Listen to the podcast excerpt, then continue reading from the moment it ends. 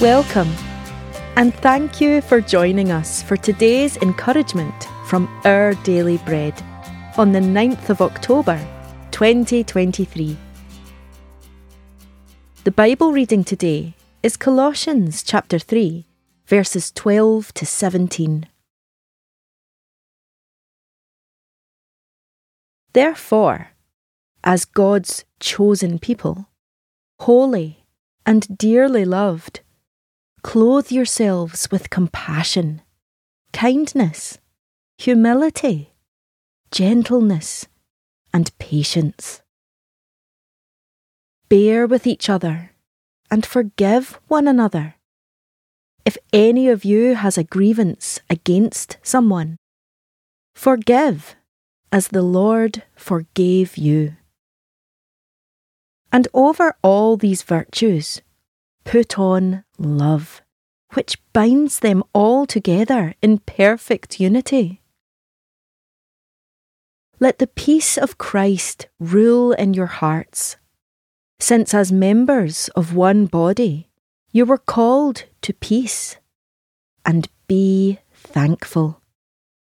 Let the message of Christ dwell among you richly as you teach and admonish one another with all wisdom through psalms, hymns, and songs from the Spirit, singing to God with gratitude in your hearts. And whatever you do, whether in word or deed, do it all in the name of the Lord Jesus giving thanks to God the Father through him.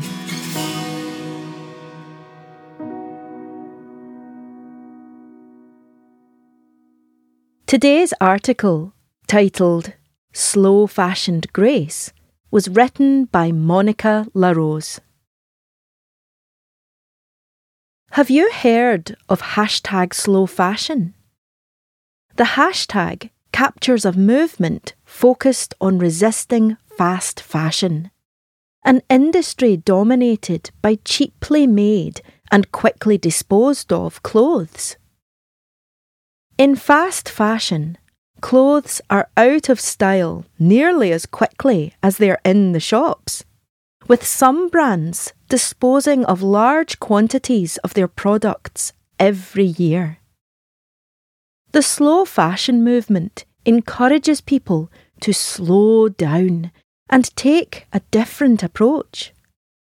Instead of being driven by the need to always have the latest look, slow fashion encourages us to select fewer, well made, and ethically sourced items that will last.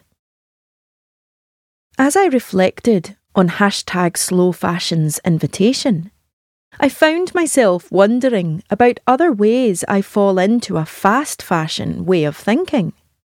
Always looking for fulfillment in the latest trend. In Colossians chapter 3, however, Paul says finding true transformation in Jesus isn't a quick fix or a fad.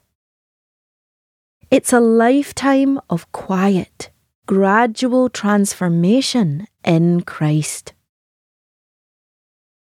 Instead of needing to clothe ourselves with the world's latest status symbols, we can exchange our striving for the Spirit's clothing of compassion, kindness, humility, gentleness, and patience.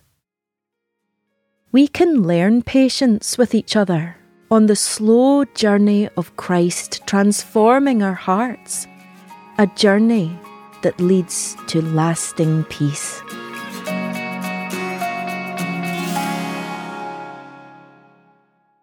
Let's pray. Dear God, thank you that I can surrender my anxious strivings in exchange for the peace of a quiet walk with you. Amen. Thanks for listening today.